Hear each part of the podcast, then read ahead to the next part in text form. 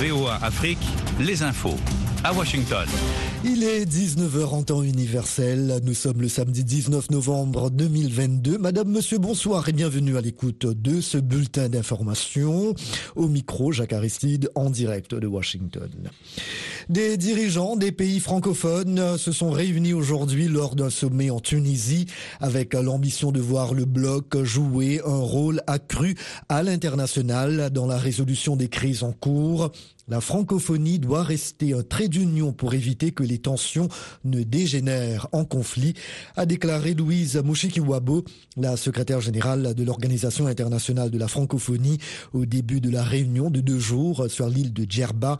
Kaïs Saïed, le président de la Tunisie qui accueille l'événement 16 mois après son coup de force en juillet de l'année dernière, a émis le souhait de voir la réunion apporter des résultats tangibles et effectifs face au bouleversement que connaît le monde.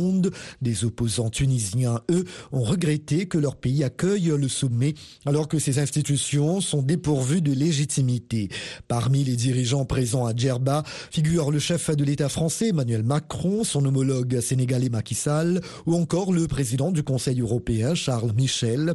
En revanche, le président congolais Félix Tshisekedi n'y est pas et son premier ministre Jean-Michel Sama Lukonde a refusé de poser sur la photo de famille à côté du président rwandais Paul Kagame pour manifester la totale désapprobation du gouvernement contre l'agression rwandaise, a-t-il dit sur Twitter.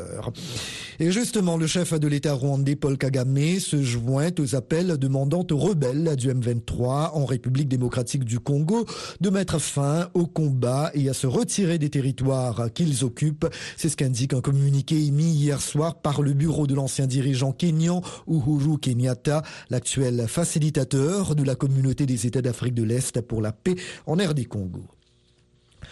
Le chef du gouvernement burkinabé fustige les partenaires internationaux de son pays. Selon Apollinaire Kyélem de Tambèla, ils n'ont pas toujours été loyaux dans la lutte anti-djihadiste que le Burkina Faso mène depuis plusieurs années. Comment comprendre que le terrorisme gangrène notre pays depuis 2015 dans l'indifférence, si ce n'est avec la complicité de certains de nos prétendus partenaires? N'avons-nous pas été jusque-là trop naïfs dans nos relations avec nos partenaires? Sans doute, a dit le Premier ministre dans sa déclaration de politique générale devant les députés aujourd'hui, sans citer de pays.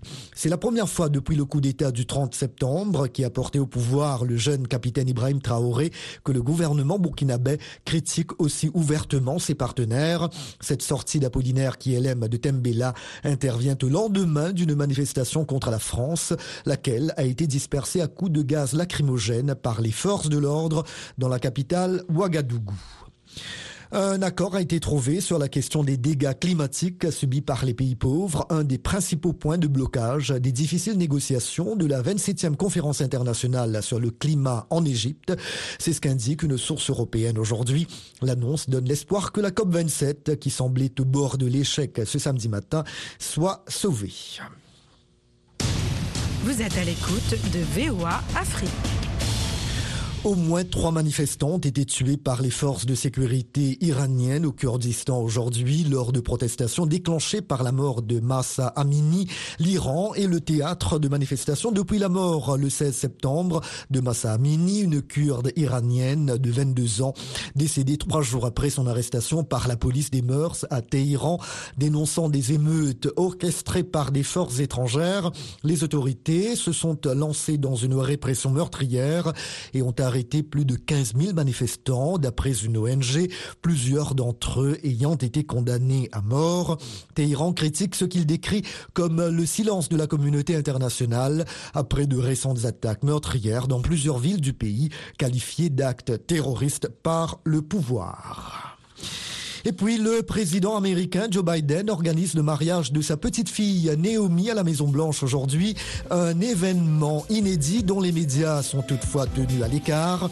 Naomi Biden, jeune avocate de 28 ans, épouse Peter Neal, 25 ans, diplômé de droit. Il n'est pas complètement inhabituel que le grand bâtiment blanc à colonnade du 1600 Pennsylvania Avenue à Washington, pour l'occasion orné de guirlandes de fleurs blanches, accueille des noces. Et voilà, Jacques Aristide, Washington. Rendez-vous dans 55 minutes pour un autre bulletin. À tout à l'heure.